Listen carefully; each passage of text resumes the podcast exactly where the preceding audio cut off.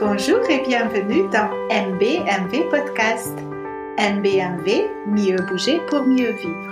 C'est le podcast pour vous accompagner comment simplement et efficacement optimiser votre pratique de mouvement et mieux vivre au quotidien. Nous pouvons vous aider à faire évoluer vos habitudes de mouvement vers des schémas plus fonctionnels et anatomiquement sains dans votre mouvement de pratique, quel qu'il soit, afin de mieux vous sentir. Bonjour, chers amis de MBMV Podcast. Bienvenue dans ce nouvel épisode. Nous sommes ravis de vous retrouver et aujourd'hui, on va mettre les pieds dans le plat et on va parler de pieds et de chevilles. Est-ce que vous êtes du genre à vous lever du bon pied le matin? Si vous avez mal aux pieds, c'est probablement moins le cas que si tout va bien.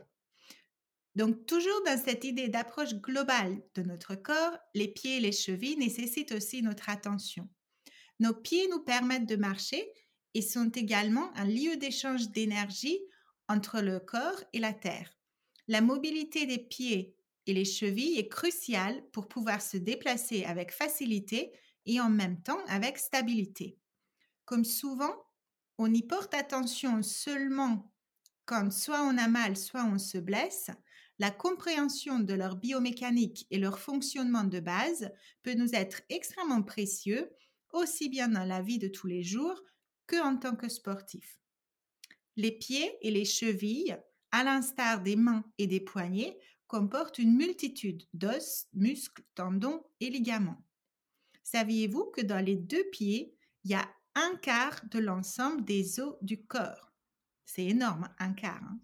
Nous découvrons ensemble, tout au long de cet épisode, comment et pourquoi il est important de maintenir la mobilité de nos pieds et nos chevilles, que ce soit dans l'optique de pratique de sport, la vie quotidienne ou encore, et pour cela, nous sommes tous concernés pour bien vieillir.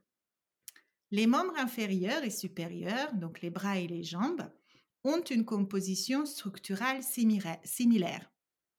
La partie haute comporte un os large et long, la partie inférieure deux os avec une membrane interosseuse et au bout les mains et les pieds qui ont une multitude de petites structures. Nous n'allons pas plus loin dans la comparaison de ces deux extrémités aujourd'hui. J'ai simplement trouvé que c'était intéressant de le rappeler. Entre ces différentes parties s'intercalent des articulations pour la jambe, il s'agit des hanches, les genoux et les chevilles. Et la hanche et les chevilles sont des articulations qui offrent plus de mobilité comparées aux genoux qui jouent un rôle stabilisateur comme les pieds. Si on fait une modélisation simplifiée des fonctions primaires d'un point de vue mouvement uniquement du corps, il apparaît que notre tronc et donc notre corps a pour fonction et de but essentiel nous stabiliser et distribuer l'énergie que l'on crée. Ensuite, nos membres nous permettent de nous déplacer et de nous mouvoir.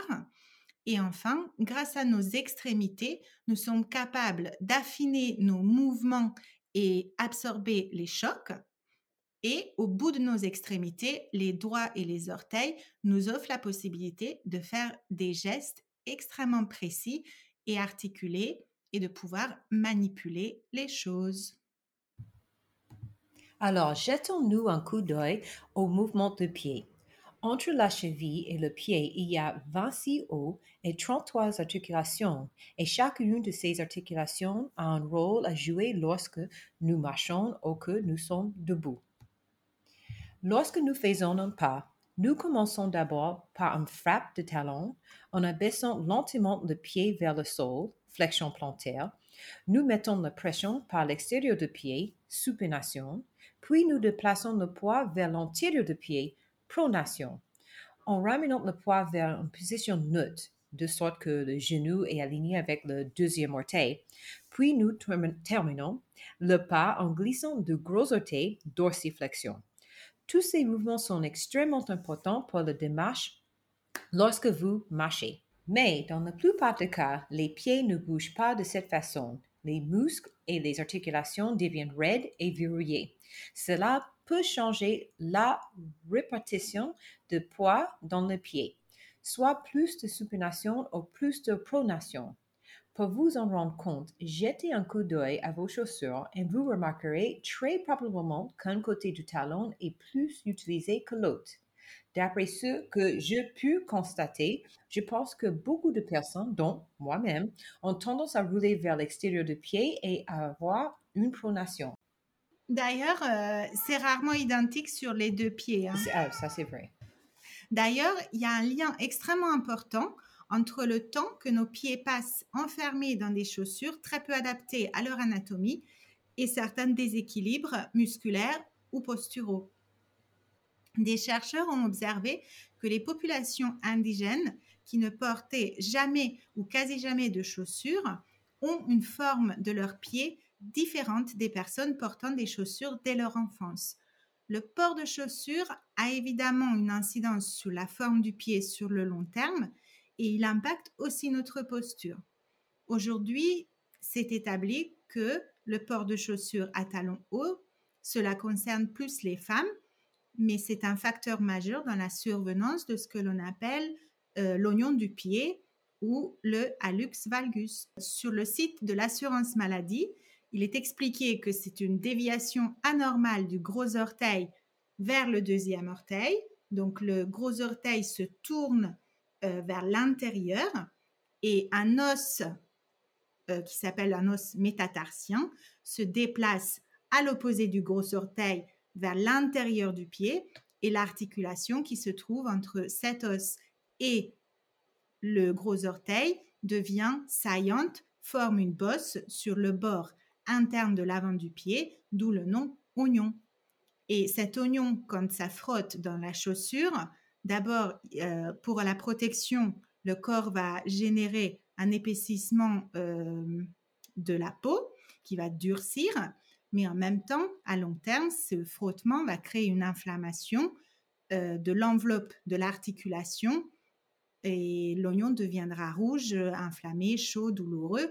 Et donc, ça va être très difficile pour la personne qui a ce problème de porter des chaussures et même de, de marcher.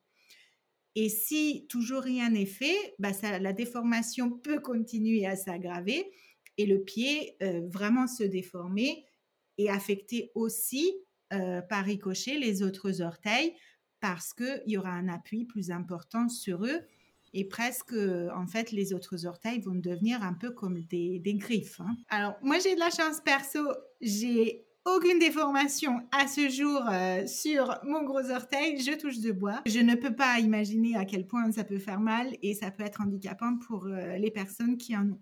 C'est au moment où j'ai commencé mon parcours en massage ayurvédique que j'ai remarqué que beaucoup de personnes avaient des corps, des durillons, des orteils déformés, des oignons et qui se disaient avoir régulièrement ou souvent mal ou très mal aux pieds. Et ça m'a rappelé que depuis toute petite, j'ai toujours refusé de porter des chaussures qui étaient ne serait-ce qu'un petit peu serrées, et encore moins avec des talons. J'ai toujours entendu mes parents dire que j'avais le pied large comme mon père, et du coup, j'ai jamais supporté les chaussures qui me serraient. J'ai aussi la peau très fine, ou si vous voulez sensible, et la plupart des chaussures ont tendance à me faire des ampoules, et pas que les chaussures neuves, mais toutes, et pas une ou deux ampoules qui s'en vont en quelques jours, mais quatre ou cinq par pied qui persistent et qui reviennent à chaque fois que je remets les chaussures. Donc, euh, pour moi, euh, la collection de chaussures, ce n'est pas dans cette vie. Et euh, devoir en acheter, c'est souvent une hantise ou en tout cas une appréhension. Depuis peu, j'ai découvert des marques qui proposent des chaussures, que ce soit pour le sport ou pour le quotidien, dont la forme respecte celle de nos pieds et l'anatomie de nos pieds, et donc ne compressent pas, ou en tout cas le minimum, le gros orteil. Elles ont aussi des semelles plus fines que les marques traditionnelles, en particulier pour ce qui est des chaussures de sport. Et cela peut avoir une importance, car avec les semelles épaisses et les talons surélevés, il se passe deux choses. Le premier, c'est que le poids de l'ensemble du corps bascule vers l'avant et on rompt l'équilibre naturel de la répartition du poids et on change la charge sur les structures anatomiques du pied car nous ne sommes plus dans l'aliment postural optimal. Deuxièmement, cela affecte notre proprioception et la quantité d'informations perçues. Nos pieds nous permettent de s'adapter initialement à n'importe quelle surface et nous fournissent la stabilité pour nous maintenir debout en toutes circonstances. Dès que l'on prive les capteurs présents dans les pieds, en y mettant de la distance et ou de la matière entre le sol et les pieds, il y a moins d'informations qui arrivent au cerveau et cette information sera moins précise et donc la réponse en retour sera aussi moins adéquate. Cela joue un rôle important, plus important que ce que l'on pense dans la survenance des problèmes d'équilibre, de chute et donc peut-être d'entorse. Une brève parenthèse sur la perte d'équilibre, parce que c'est très important. En prenant de l'âge, conserver la souplesse et la malléabilité des tissus des pieds et autour des chevilles est essentiel pour les raisons suivantes. Avoir un bon proprioception, notre capacité à appréhender le positionnement de notre corps dans l'espace à chaque instant, même au mouvement et la tête en bas, permettre un meilleur recrutement et d'échange d'énergie avec le mollet et garder notre équilibre et éviter les chutes. Tout à fait, Anthony. C'est pour ça que c'est très important de, de ne pas oublier et d'être comme les cordonniers mal chaussés et de s'occuper de nos pieds. D'autant plus que plus notre âge est avancé, plus le risque de chute est élevé et une personne qui se sera blessée en tombant risque de retomber plus par peur de tomber que parce que la personne a réellement de, problèmes d'équilibre. Ça a été démontré dans des études euh, et notamment aux États-Unis. Oui, la mémoire de corps. Mmh. Oui. Et parce que aussi, le, on, a, on a cet instinct de, se protéger en fait des mauvaises mmh. expériences. On n'a pas envie que ça, ça se reproduise. En faisant cela, par contre, on va plus euh, se... un petit peu se... Comment on appelle ça? C'est une mmh. sorte de condition. Crispé. Voilà, c'est ça que j'ai cherché. en fait, une personne qui, qui, qui, est déjà tombée et qui a eu une, eu, une expérience douloureuse euh, ou malencontreuse de chute va peut-être se crisper davantage les, fois d'après et parce que cette crispation va générer de la tension au niveau des muscles et aussi des articulations, bah du coup, sa démarche, elle sera pas aussi fluide en fait qu'elle pourrait l'être quelle que soit euh, cette fluidité, parce que cette fluidité, évidemment, change avec l'âge euh, ou ce que l'on fait, mais en tout cas, euh, c'est sûr que, dès qu'on est crispé, on, est encore plus exposé au risque que quand on ne l'est pas. Oui. Donc, et d'ailleurs, un autre exemple sur à quoi j'ai pensé, c'est quand vous visualisez les bébés quand ils apprennent à marcher, ils, n'hésitent pas à tomber. D'ailleurs, ça les amuse même. Ils n'ont pas encore ce conditionnement de ne pas recréer une expérience désagréable, entre guillemets. Et leurs tissus sont euh, super souples et maniables. Ils n'ont pas cette appréhension que nous avons au fur et à mesure de notre vie. Ça, c'est certes. C'est ça. C'est exactement ça. Et c'est aussi pour ça que finalement, on se rend compte que toute expérience euh, nouvelles en fait que l'on peut emmener dans notre vie de tous les jours, ça nous permet de garder euh, cette euh, fraîcheur en fait de notre état d'esprit et, de cultiver cet enthousiasme des, bébés tout au long. Et c'est important parce que on reste moins dans la diminution du, champ d'activité, mais on, on garde euh, l'étendue de, de, ce que nous pensons possible pour nous. Euh, plus dynamique, euh, oui, plus dynamique, plus tonique. Pour revenir à nos pieds, ce contact amoindri avec le sol, parce que rappelons-nous que peu d'entre nous ont l'habitude de marcher pieds nus à l'extérieur, cumulé avec le port des chaussures et parfois même de semelles causer l'affaiblissement des muscles de l'arche du pied qui ne sont pas non plus suffisamment sollicités. Et si vous avez ce type de souci, il est évidemment nécessaire de consulter un professionnel de santé que nous ne sommes pas, on le rappelle. Sachez toutefois que le renforcement et la mobilisation des muscles du pied, euh, ça n'a pas de prix. Alors, les problèmes de pied et de cheville les plus fréquents que vous pouvez rencontrer euh, sont pour les pieds, donc les corps et les durillons, le fameux oignon dont j'ai parlé à l'instant, la, fascite plantaire ou l'aponévrite plantaire qui se manifeste par une douleur très aiguë comme des pics au talon et qui est l'inflammation de la bande de fascia euh, très épais qui forme la voûte plantaire reliant le talon aux orteils. Après les orteils déformés euh, qui ont aussi plusieurs variétés ou le pied plat. Et pour les chevilles, ben, ça peut être des entorses, des ruptures de ligaments ou des tendinites, notamment euh, le tendon calcanéen, plus connu sous le nom de talon d'Achille. N'importe lequel de cette liste peut être très embêtant pour la pratique de mouvements de sport et aussi pour euh, le déplacement au quotidien.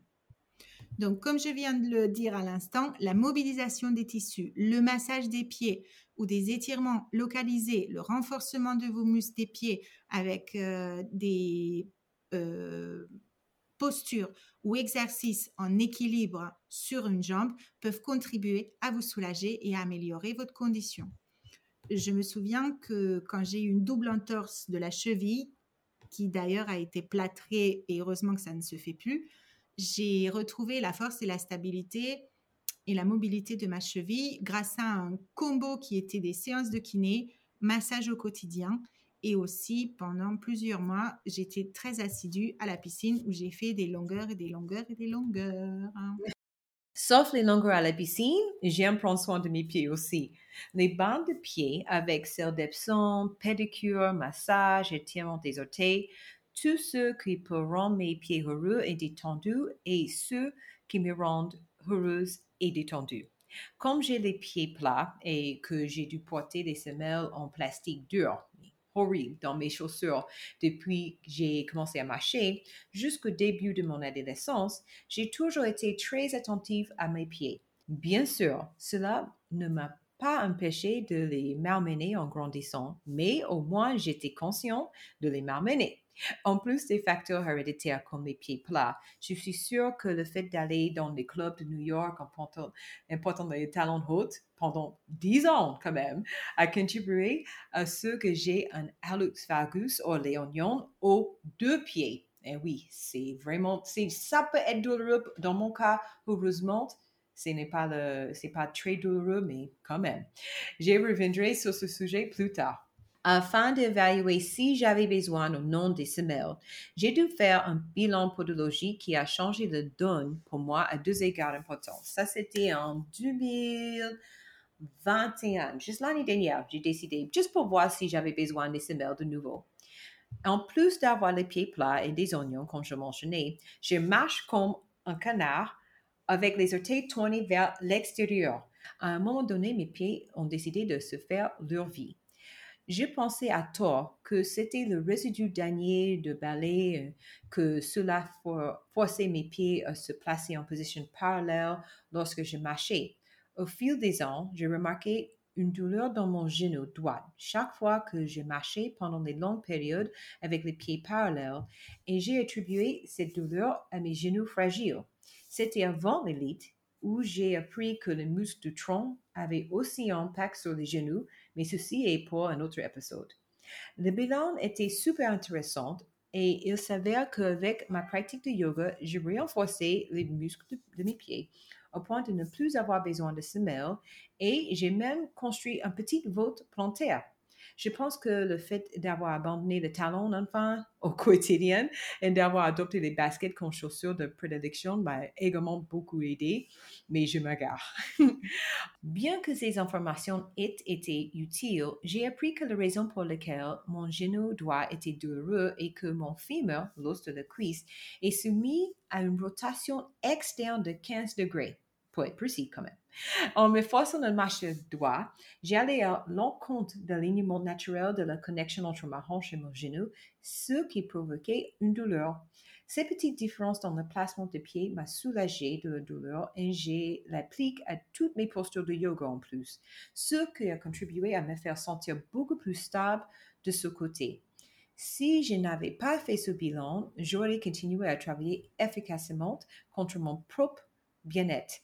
Maintenant, je marche comme un canard d'un côté, mais ça va. Je m'en fiche tant que mes pieds et mes genoux sont heureux.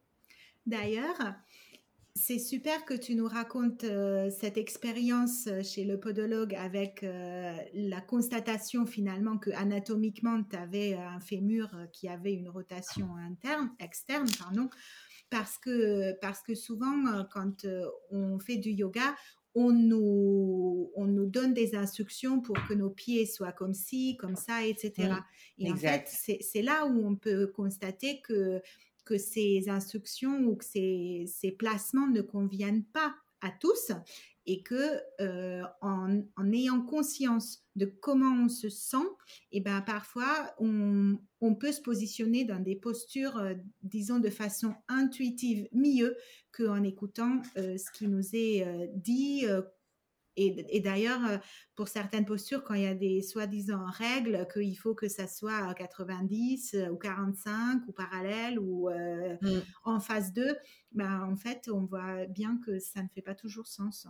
Exactement, c'est exactement ça. On donne des, souvent des instructions qui sont généralisées, mais pas particulières à cette personne et leur corps, leur propre corps. Donc, c'est, il faut rendre compte de votre propre corps. Donc, pour euh, peut-être faire un bilan ou, oui, ou, ne pas hésiter à en parler peut-être avec le professeur parce que c'est vrai que et, et, ça peut être ça peut être vrai aussi. Euh, on peut avoir un pied qui soit plus grand que l'autre euh, et d'ailleurs je pense que nos pieds sont rarement exactement identiques et donc ça peut faire aussi que d'un côté on peut se sentir bien dans, dans, dans tel ou tel je sais pas moi, chaussures ou de trucs de sport, et puis après, ça marche pas de, de l'autre. Hein. C'est, Exact. En discutant avec le podologue, j'ai réalisé que, comme pour le kiné, l'ostéo, même le généraliste, les gens ne consultent pas tant que quelque chose ne va pas.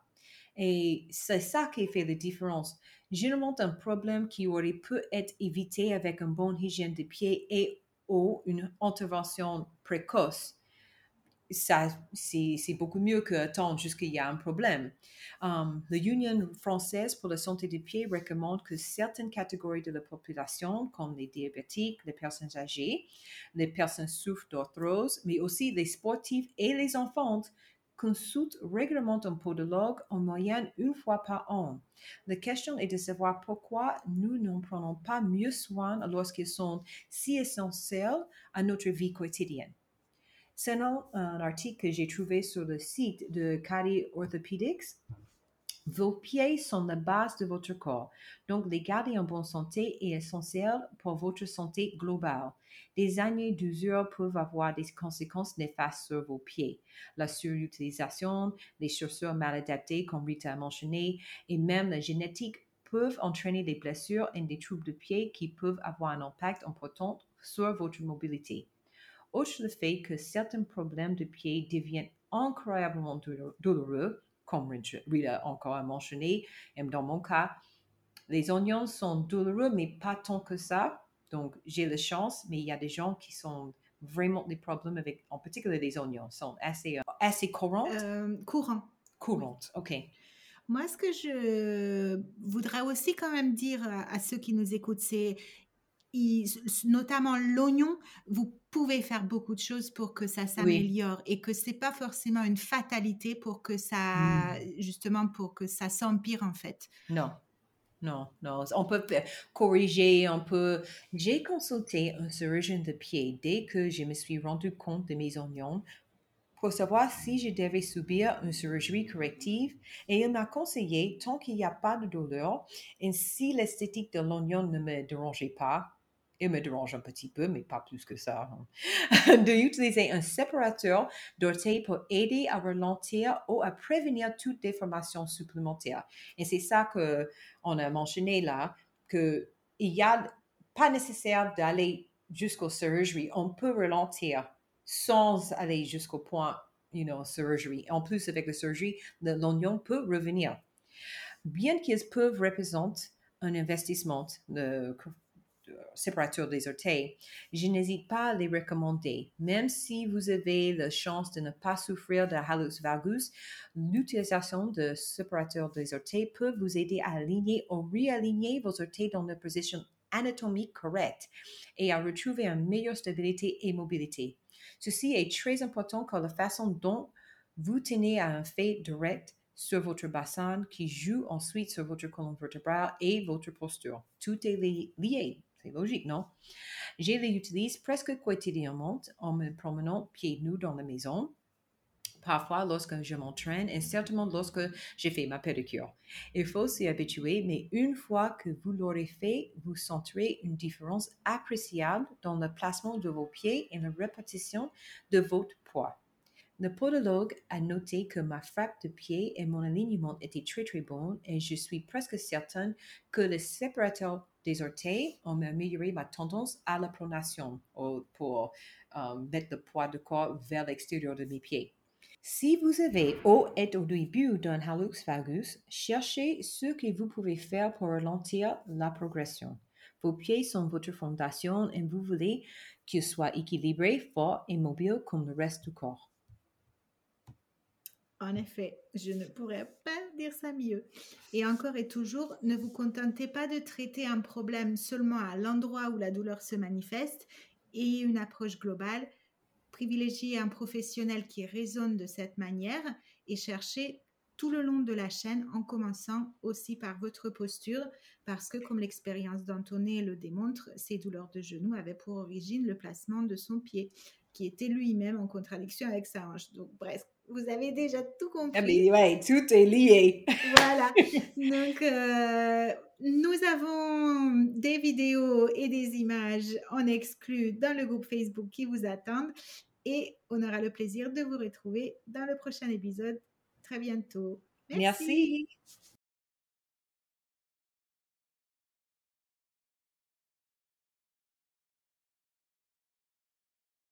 Nous aurons le plaisir de vous retrouver chaque 10, 20 et 30 mois avec un nouvel épisode de MVMB, avec des ressources, astuces, exercices, des informations et plus de fun. Vous pouvez suivre Rita sur Instagram at blissbubble.rita et moi, Anthony, sur Facebook Dancing Yogini Yoga et Danse. Si cet épisode vous a plu, pas de stress, les autres arrivent.